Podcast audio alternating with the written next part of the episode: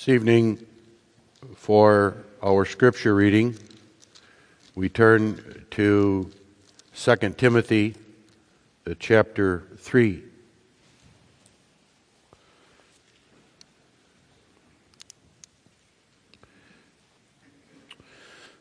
the first five verses are the text for the sermon.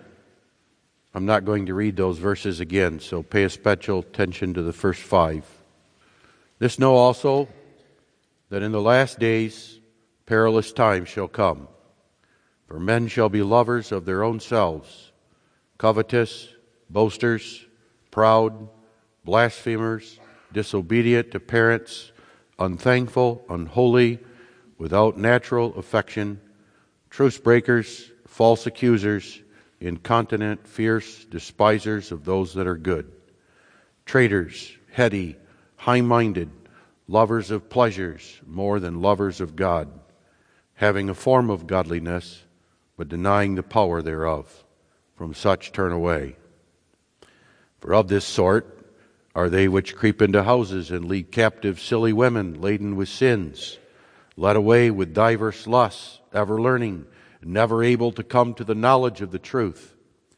Now, as Jannes and Jambres withstood Moses, so do these also resist the truth, men of corrupt minds, reprobate concerning the faith, but they shall proceed no further, for their folly shall be manifest unto all men, as theirs also was. But thou hast fully known my doctrine manner of life, purpose, faith, long suffering, charity, patience, persecutions, afflictions, which came unto me at Antioch, at Iconium, at Lystra, which persecutions I endured, but out of them all the Lord delivered me. Yea, and all that will live godly in Christ Jesus shall suffer persecution. But evil men and seducers, shall wax worse and worse, deceiving and being deceived. But continue thou in the things which thou hast learned and hast been assured of, knowing of whom thou hast learned them, and that from a child thou hast known the holy scriptures, which are able to make thee wise unto salvation through faith which is in Christ Jesus.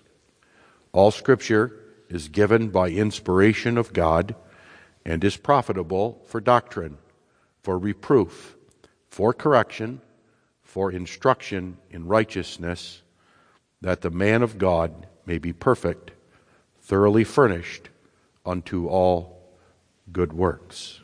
We read that far in God's holy word. It is, beloved people of God, with a firm belief that what the apostle ends this chapter with about Holy Scripture, namely that all Scripture is given by inspiration and therefore is profitable for doctrine, for reproof, for instruction in righteousness, that we consider the text found in this same chapter this evening. I preach on this text to you this evening, not because I have any illusions that this text says everything that needs to be said about the subject of abuse, whether it be sexual abuse, spousal abuse, spiritual abuse, and other abuse. There is way, way more that needs to be said and hopefully will be said even from myself in the future. But we begin here with this text because it lays an important foundation that we need to hear. The text describes a time, beloved, in the church of extreme and immediate danger. Danger to the spiritual well being and souls of the members of the church. It calls this time the last days.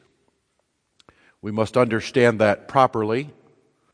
On the one hand, the last days here and elsewhere in many places doesn't refer simply to a few days shortly before our Lord Jesus Christ returns on the clouds of heaven, but to the entire New Testament period. Those are the last days compared to the beginning of the days in the Old Testament. And yet, and that's evident, by the way, by the fact that the apostle here is speaking to an active minister, Timothy, and telling him what he must teach the people and what he himself will encounter in his own ministry, as is evident when he instructs Timothy and the church and ministers he is pastoring to turn away from what's being described here. So, obviously, something that appeared even in apostolic times. On the other hand, the term in the last days always indicates that the nearer our Lord's return, the more intense is the thing being described, that we may see an intensity in the danger, in the immediacy of the danger and the extremity of the danger that is being described here. What's being described here is called perilous. There are perilous times, that is, times of peril. And peril is a particular word that, as I said, refers to immediate and very extreme danger. In fact, it's used only one other time in Scripture. And that other time is when it describes two men who were overtaken by devils, whom Scripture goes on to describe as being exceedingly fierce, so fierce that no man dared pass by the country that they lived.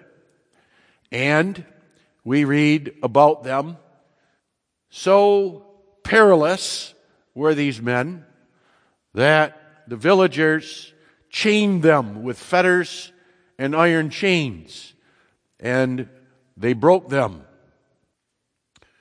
Now, that's the word that's used to describe the times of the text. In other words, the word is used exclusively and graphically here for a reason to emphasize the extremity and the immediacy of the danger. This is not a word that we use when there's a low risk of some hurt or harm or something that's far, far off, maybe of low possibility. This is not a word that you use when someone is, uh, let's say, has the flu or a slight condition. No, this is the word you use when their heart has stopped and CPR is being performed or they're in the ICU on a ventilator. This is not a word that you use when someone was bit by a dog, but the word you use when they've been bit by a rattlesnake. Peril is the word you use not when you're sitting in Lake Michigan with a small tiny leak in your boat, but when you're sitting in the ocean during the middle of a hurricane, then you send out an SOS of great peril. The peril that is found here is the description of certain men. Men who I am this evening going to label as abusers. I use the term man or the male term, not because what's being described here is limited to males, or am I saying that all abusers are male? It's often the case because abuse may be defined as the misuse or the improper use of a power and authority that is given in order to exploit, hurt, harm, or take from someone else. And males are often more frequently guilty of this sin by virtue of their natural strength over the woman. But Abuse also is abuse of office, abuse of position, abuse of place, abuse of gifts used to exploit, hurt, or take from others. So we're going to use the term him. Now, admittedly, the apostle here is not setting forth characteristics or marks limited to an abuser. He's not doing that. That should be evident simply from the fact that if you know abusers or you've studied abuse, you will discover that not all of these marks apply to every individual, even an abuser. For example, you have even disobedient to parents or truce breakers might not apply to all abusers. It's also evident from the example he gives of some of them.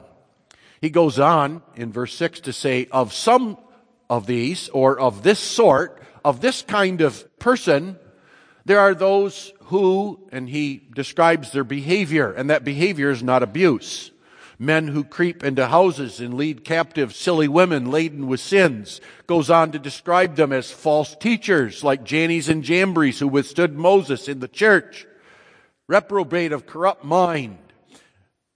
Nevertheless, the fact is that what is listed here is indeed the main what I call ingredients, or you might say marks, or you might say characteristics of those whom we call today abusers. And one of the benefits of this text is it links all sorts of abuse.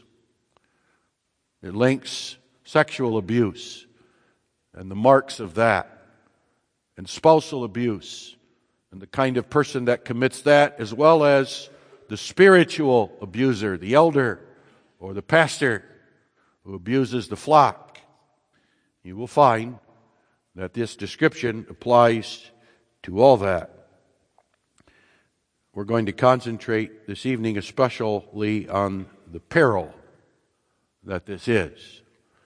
And that's being done over against what is often our own attitude and an attitude common even among us where we look at these sins and we'd say to themselves, oh, oh well, that's to be expected. This is the way it is in the church.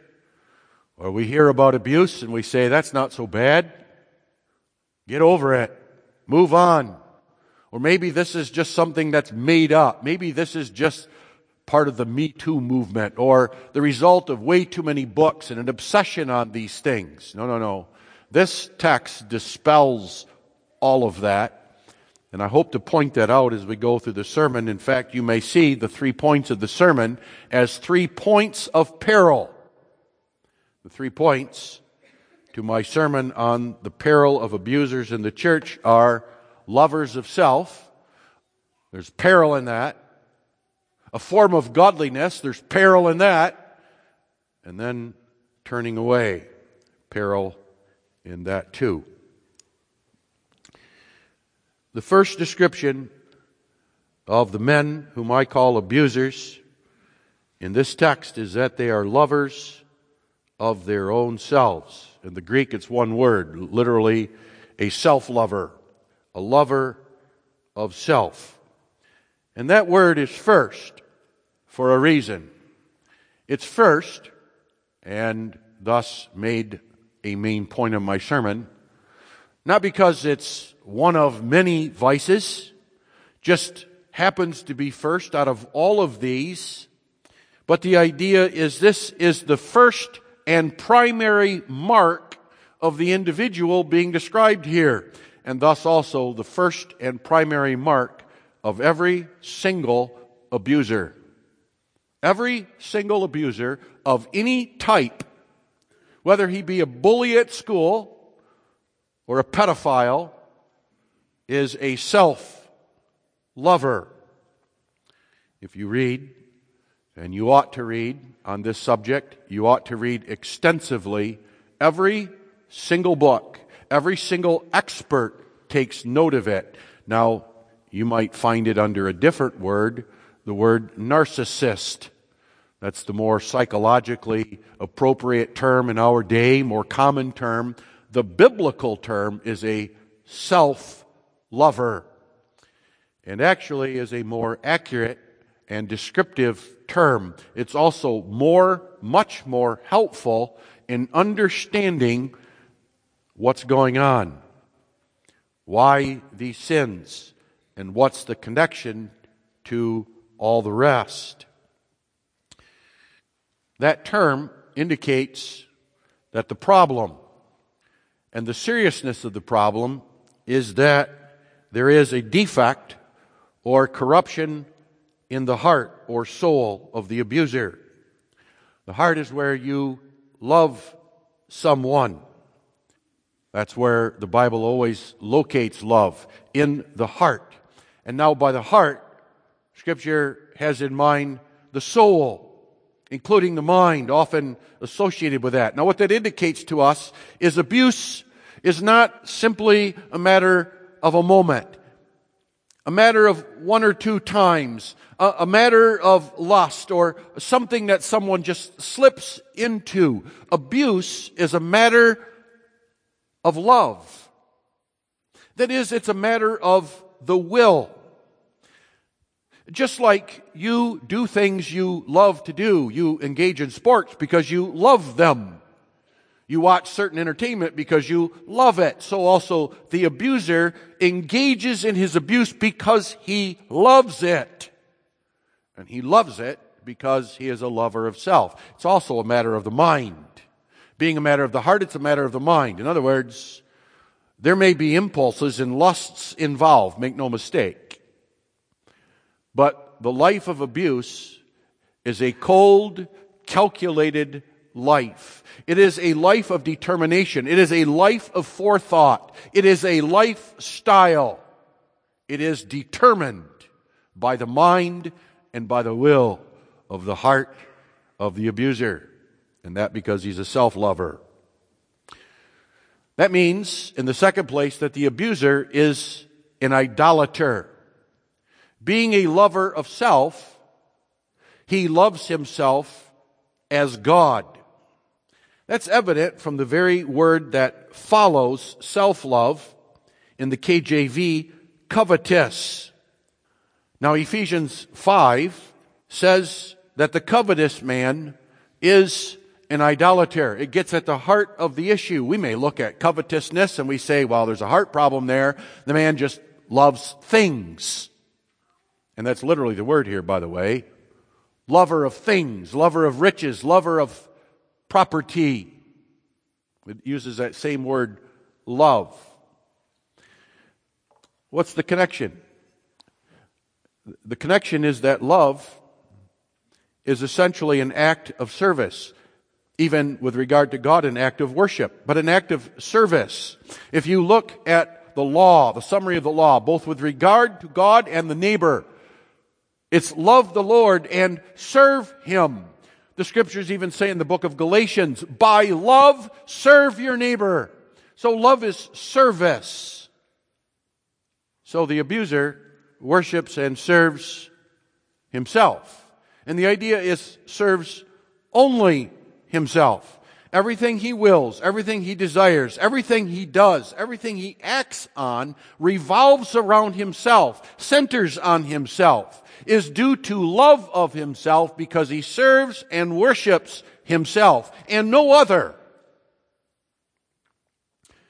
That means that the abuser, because he is a self lover, essentially corrupts and perverts God's will for the human person and God's will for human relationships and his will with our relationship to him you may see that self love essentially makes man a beast, someone who is really no different than the creatures. He is not what God intends or wills man to be in all of his relationships. He's like a beast who's only interested in self preservation and self advancement.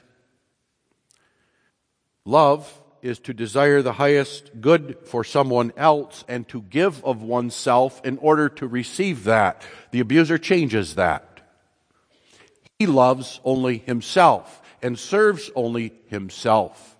And so he uses all others to take from, not give to, not take what God gave him and give to them, but to take from them unto himself.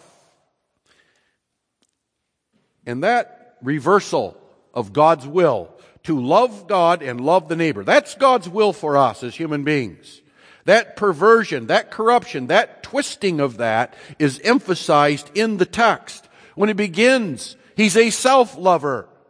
Then says immediately he's a lover of riches. He's covetous. Goes on at the very end to describe him as a lover of pleasure rather than a lover of God. One of the words even means he's a non-lover of those that are good. That word despise is literally a non-lover. So this text is aimed right at the heart of a certain individual, a self-lover, a self-lover and thus an idolater, and a man who has completely perverted and corrupted God's will for him and for his neighbor. That helps explain the relationship of that first thing to all the other sins that follow. Self love is the source of all of them, and in one way or another, they do mark they are characteristics of the abuser in all types. I'll try to lay that out in some way, try to be brief. When you look at that list, you will discover that you could basically divide it up into two parts. And those two parts are also two characteristics of the abuser. The first has to do with his attitude toward others and toward things. There's in that list those already talked about covetousness, so we'll, we'll skip that. But the point of these descriptors is to show that the abuser looks at everything outside of himself as property, as something to take, something to acquire, something to use for his own personal gratification and pleasure. So a word we have is unthankful. He's unthankful. If you know anything about spousal abuse, you know the spousal abuser is unthankful. He is absolutely unthankful about his wife. She can have the cleanest house. He will find something to nitpick to hold her down, to control her. More on that in a bit. He is not at all thankful that she is his wife. He is not at all thankful about her expending her energy and her time and her care and her concern on him. As a husband, he never says thanks. Why? Well, because he simply looks at her as property, as her doing her duty as a sort of quasi slave. Never satisfied, never pleased. And remember, that carries over, of course, to God also. He's unholy, and we may add blasphemer here. Unholy and a blasphemer. The idea of that is pretty graphic. The idea of being unholy is that a person, well, let's put it this way there's nothing that's too personal or too sacred for this individual to defile or to take for himself. Holiness is that something's reserved. It's, it's, it's not yours. It's not common. It's not profane. It belongs to God or it belongs to that individual. The abuser never sees things that way. There's no such thing as personal sexuality there's no such thing as privacy or privates. There's no such thing as your own personal space or your, or your own even life and activity. In a spousal situation or even in a child sexual abuse. All is considered mine. It's unholiness and unblasphemy. You may say how even blasphemy comes into that because when you do that, you're defiling you're defiling that which God has given to another, that which is reserved for another, or reserved to God. And in doing that, you drag God's own name into the ground as well as others. That's the idea of blasphemy, even here. Without natural affection. The idea here is that the individual, the abuser, is without any empathy. He has no empathy without natural affection, even that that you might even attribute to the beasts. The cries of the spouse who's been berated and belittled, demeaned by his words and his behavior don't affect or touch him. He can demand the most outrageous, wicked things of his wife, and her pleas and her cries mean nothing. The look on a child's face as he rapes her does not affect his heart and soul. There is not even natural affection, and I could go on. Now, there's a set of second things that are brought out, and you may see these as another thing that marks an abuser, and that is control. These are sins of control. Now, you have to understand what I mean. The abuser knows who he is, he knows whom he serves, and as we're going to see, has a form of godliness. So there's all sorts of mechanisms, all sorts of things that he does to manipulate, to change, to set forth a narrative, an image of himself, what he wants others to see and what he wants to hide from others. So you must see even when we read that he's proud, a boaster, heady, high-minded, the idea is there, it's not just simply describing his self-love for himself, but how he wants others to see him.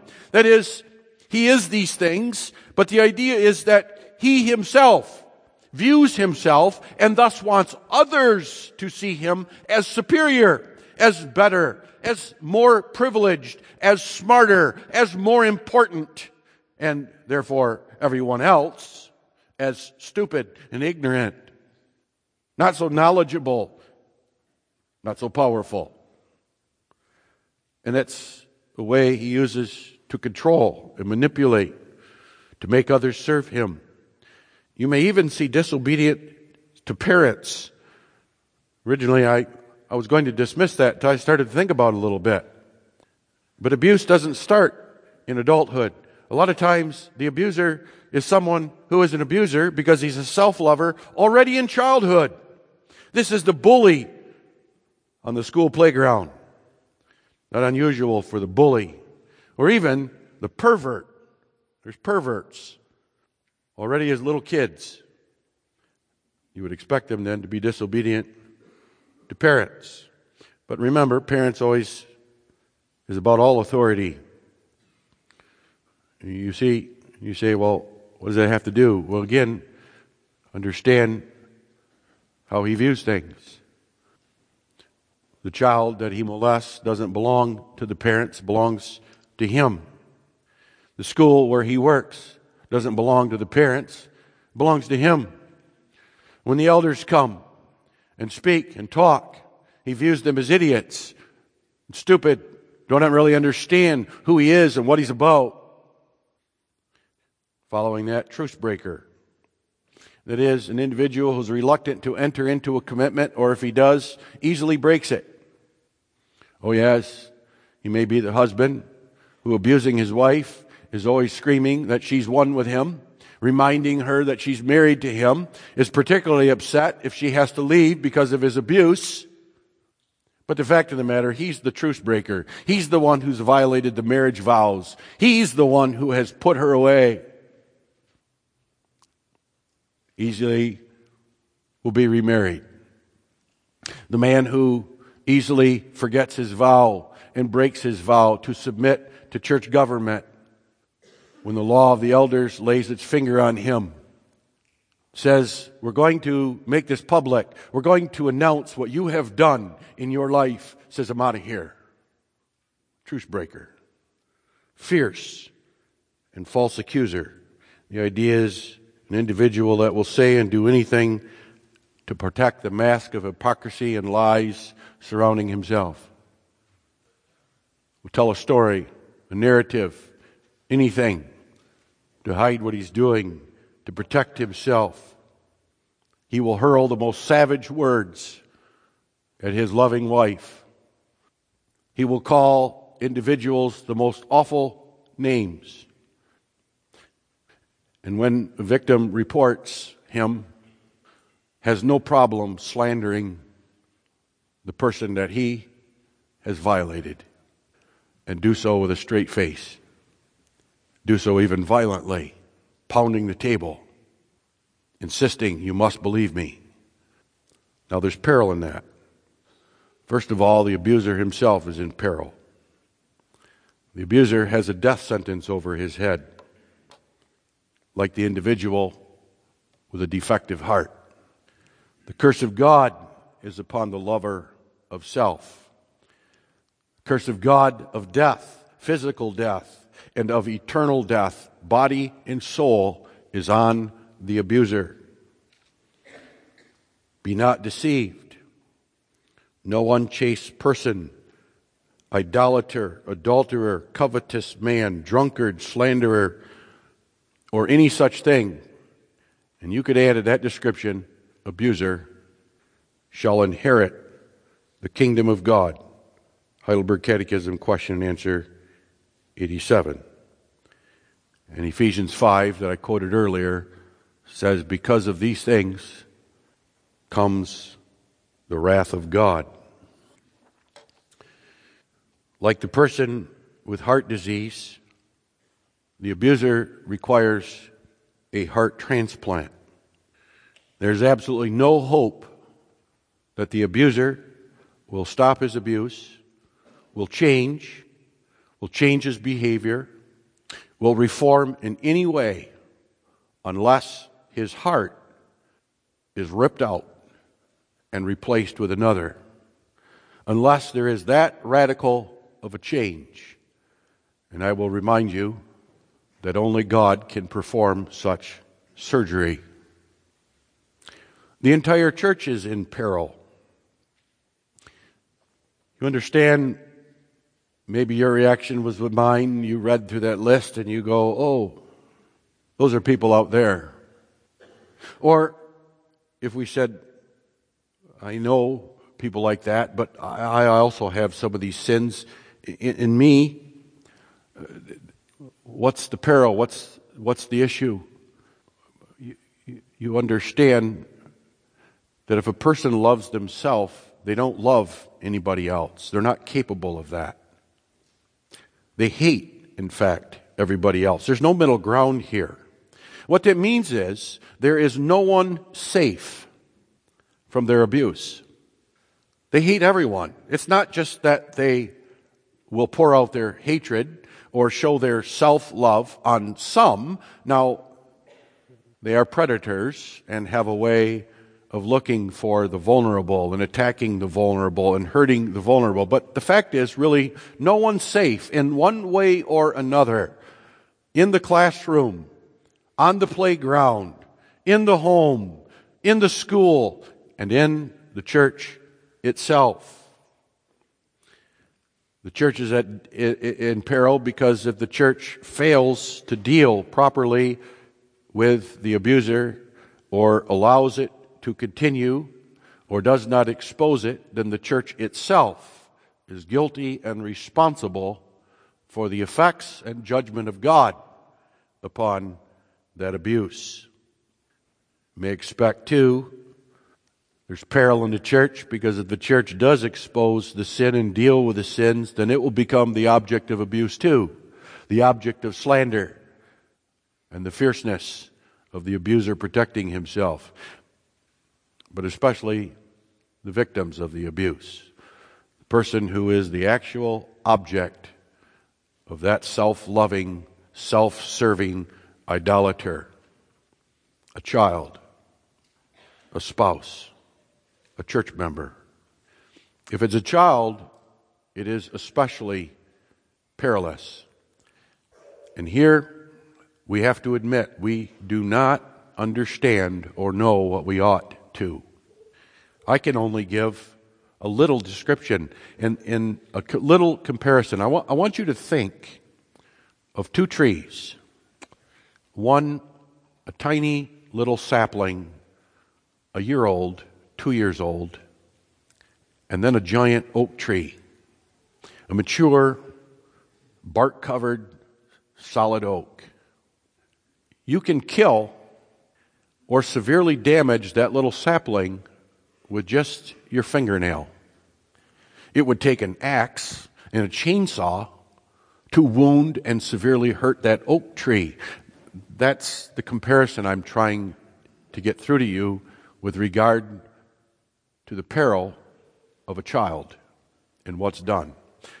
Now, there's a lot of reasons for that, but one of them is a child is developing, and a child especially learns abstract concepts like love and trust through relationships. They don't learn them from the Bible. They don't learn them simply from memorizing verses.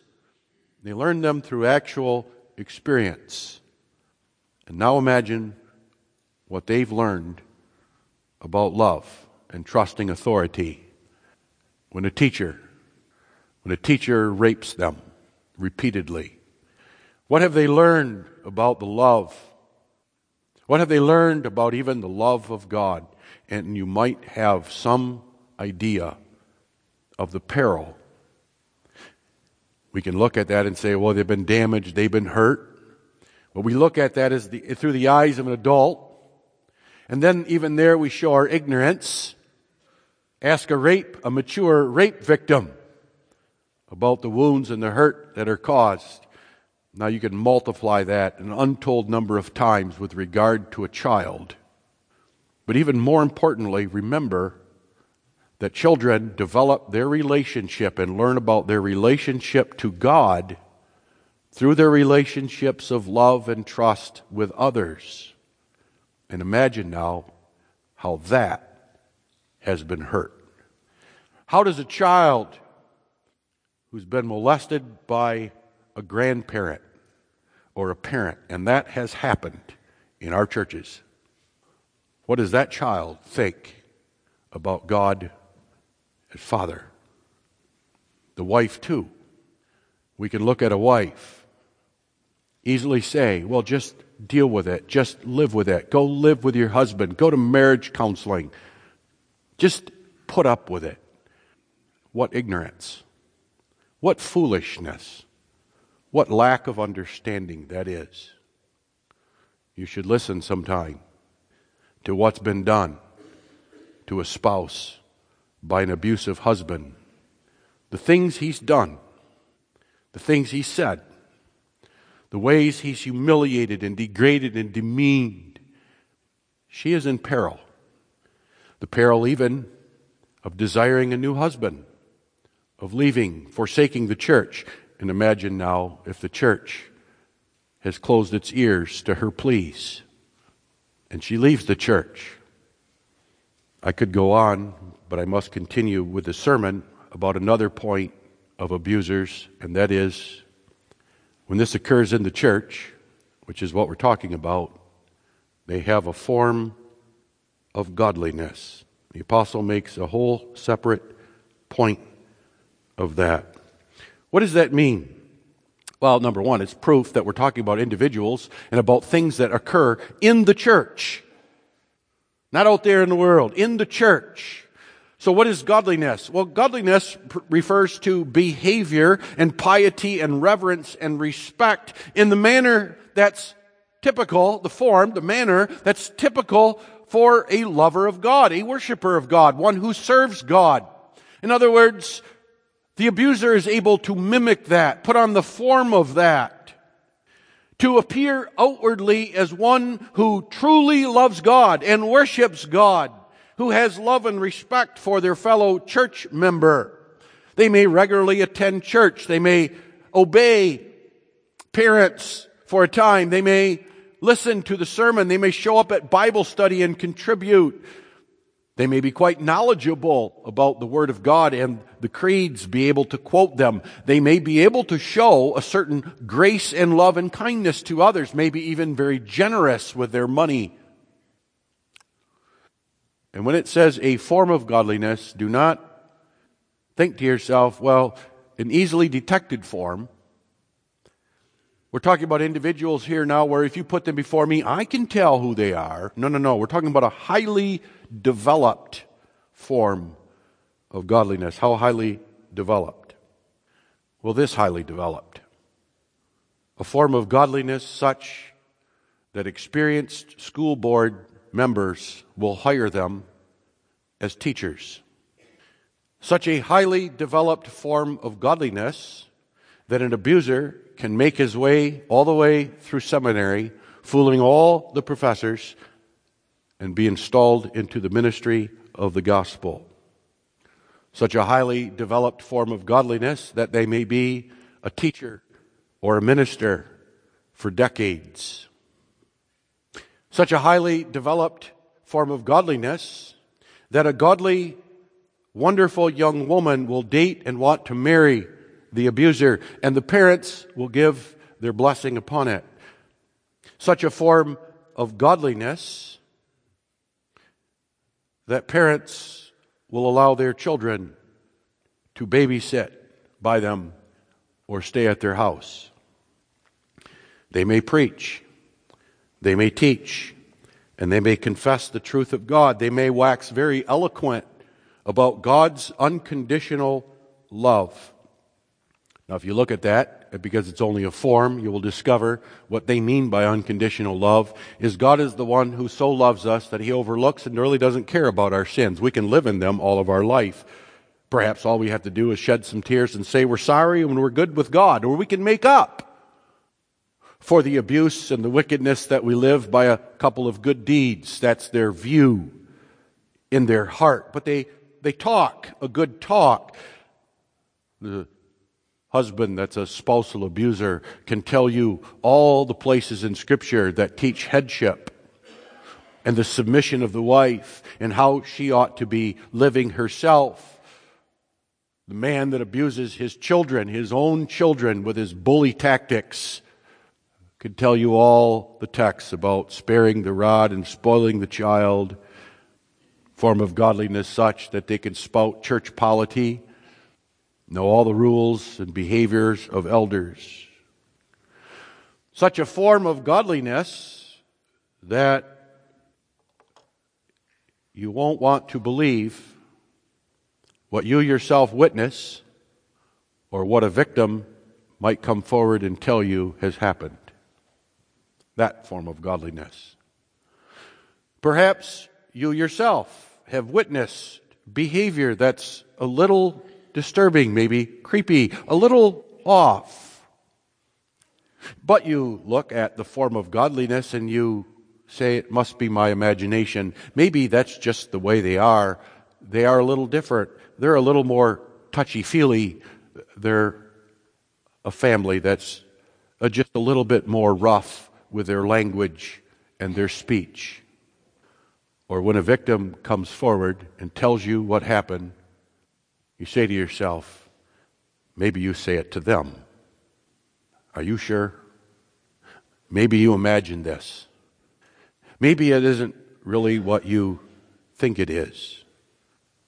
And if you're able to reflect back on those thoughts or what you said, you will discover that it's often because you were fooled by the form of godliness.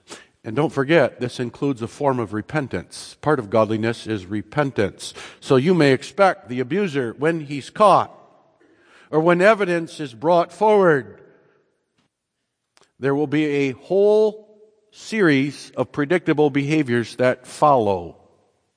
Books have been written on it. You may expect tears. You may expect sorrow. You may expect a certain form of humility, even contrition. There will be even admission of things that cannot be denied, but you will not have repentance, only the form of it. Only a form. Why? Because the heart has not been changed. They are still a lover of self, and that's evident because they have the same attitude toward people and things, an unholy, unthankful, superior attitude. It will be evident in one way or another. They will show that especially toward victims who they have no problem slandering and gossiping about, trying to make them the people who are the bad ones here. And only a form Because, as the apostle says, they deny the power thereof. What is that power? Well, it's the power of our Lord Jesus Christ. It's the power of His Holy Spirit. And I don't have time, unfortunately, to explain and show all the ways that that's done. But often it's simply this way I am who I am, and I can't change. This is what I am. God can't really expect this of me. This is contrary to God's unconditional love. God doesn't require such things. Those would be conditions to salvation. You should accept my tears and my contrition as true repentance. And I could go on and on. And don't forget, that's not just when caught, but that's how they live their life. It's saying that when you, you have to understand what's going on. An abuser living in the church, sitting at the Lord's table, sitting under the preaching, reading the scriptures, putting on a good show, but habitually sodomizes little children. Do you understand what a denial of the power of godliness that that is? And all done under the guise of God's forgiveness. Do you understand now the peril and the danger that puts the church in? Oh, there's peril to the church here in this having a form of godliness, but denying the power thereof, and that is, it makes them hard to spot. We're easily fooled. It's easy to have happen that this can be allowed to continue to the further great hurt and damage of members and children. It's what causes us to minimize the sin or to justify the sin so that it even becomes sort of a norm. That's the way it is in the church. We must expect these things. Aren't you like that a little bit too? Do you understand the peril that the church is in if that sets in? What it means is we accept the form of godliness as godliness. We ourselves then pervert the will of God for us. We ourselves turn religion not from, be, from being a matter, matter of the heart to simply a matter of outward show and behavior. And then we're those who can just say, The people of God are we, the people of God are we, and even become a little offended and a little upset when God comes along and says, Do you know what you really are? Do you know what's really going on? Do you really know what depravity is? Do you know what it's really like? to have a form of godliness and deny the power of? Well, here it is. That's peril to the church. Think about the peril to the victims. I've described that somewhat. But talk to victims if you know them. If you don't, let me tell you. Ask them once what hurts more the abuse that they endured and have survived, or all the comments and the attitudes and the treatment and the behavior of the church and members of the church and even elders in the church, ministers in the church, because we've been fooled or because we accept a form of godliness and the denial of the power thereof or any other thing associated with it. Whether it be ignorance or deliberate, doesn't matter. What hurts more? What would hurt you more? From such, turn away. There's the remedy. There's the solution from God Himself. From such, turn away. Now you understand there's only two ways that can happen. One is it's turned away in the abuser himself. That God actually changes the heart. And if you ask, well, how does God do that? God uses means. And the means God uses is the sharpest possible rebuke you can imagine. You will not change the heart of an abuser by minimizing their sin, by coddling them, by saying, well, I, I see a lot of good that you do, and I, I see you've fallen here a little bit. Oh, no, no, no, no, no, no. Oh, no.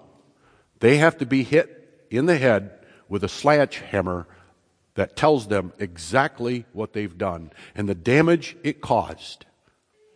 That's the only hope. That doesn't work. Discipline has to be applied. And that leads to the second way they're turned away. They're removed from the church. They must be removed from the church. If there is no repentance, if there is no change of heart, the church may not accept anything less than that, or the church remains in peril. Peril that you cannot imagine. What kind of peril?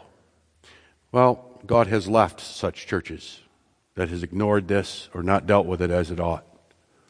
God's judgment falls upon such a church. And God's judgment is that that church is consumed by this. If you don't think this causes problems in the church, let me tell you, as your pastor, that I am convinced that the vast majority of my work and time has not been preparing sermons, but giving pastoral advice and help to those suffering from abuse or the abuser themselves. That's how bad it is. That's the damage it causes. Do you understand that when a child is abused, it is a lifelong pain and suffering, trauma that is indescribable? And it returns, it comes back, it has to be dealt with. Elders in our churches right now, young ministers in our churches right now are being consumed with dealing with this. But it's not just our problem, it's our problem as a church. The Bible's word is turn away from it. Don't tolerate it. Don't ignore it. Don't overlook it. Don't minimize it. Don't justify it. Turn it away. Get rid of it. Let everyone know there is no place for the abuser in our church, in our churches. You will be exposed. Your name will be mentioned. You will be put out. Even if you, by God's grace, repent, we will rejoice. And we'll be exceeding glad because there you really would see the power of God's grace too. But there still will be consequences. There has to be. That sin being so thoroughly ingrained and part of us, that's part of depravity. That, beloved, is only a beginning of the Word of God about this. And that I bring to you tonight, I have gone over, so I will end. I hope and pray there will be more. I hope and pray that this word is received by you and that we ourselves can deal with this and talk about this and bring it before the Lord in prayer. And why? Because there is real peril here. And there is only one hope. There is only one solution. There is only one healing, one balm, one wisdom and that is from our God, from our Lord Jesus Christ. And so let's make sure we go to Him and trust in Him. Amen. Let us pray. Our Father, which art in heaven, O Lord, we pray that this evening we may have done some introspection, some self examination as members and as a church. That thy word may have pierced through to our own soul, so that we find repentance in our own heart, repentance of our own self love, so that we are not comfortable and realize what it leads to, what the end of it is, the peril of it, that we are not comfortable with sin. We rebuke sin, we despise sin, we sorrow over sin and even turn away from it when it continues and is maintained impenitently. O Lord, our God, forgive us our own sins, whatever they may be in regard to this great trouble and affliction in the churches. Give us strength, give us grace, especially, O Lord, bring healing healing to spouses, children, adults, and others who have been abused, hurt, and wounded, severely tried and afflicted. And may the church be not a place where such abuse occurs, but a place of refuge, a place of help, a place of comfort and guidance. And we pray that Thou wilt give us these things and make us these things. In Jesus' name we pray. Amen.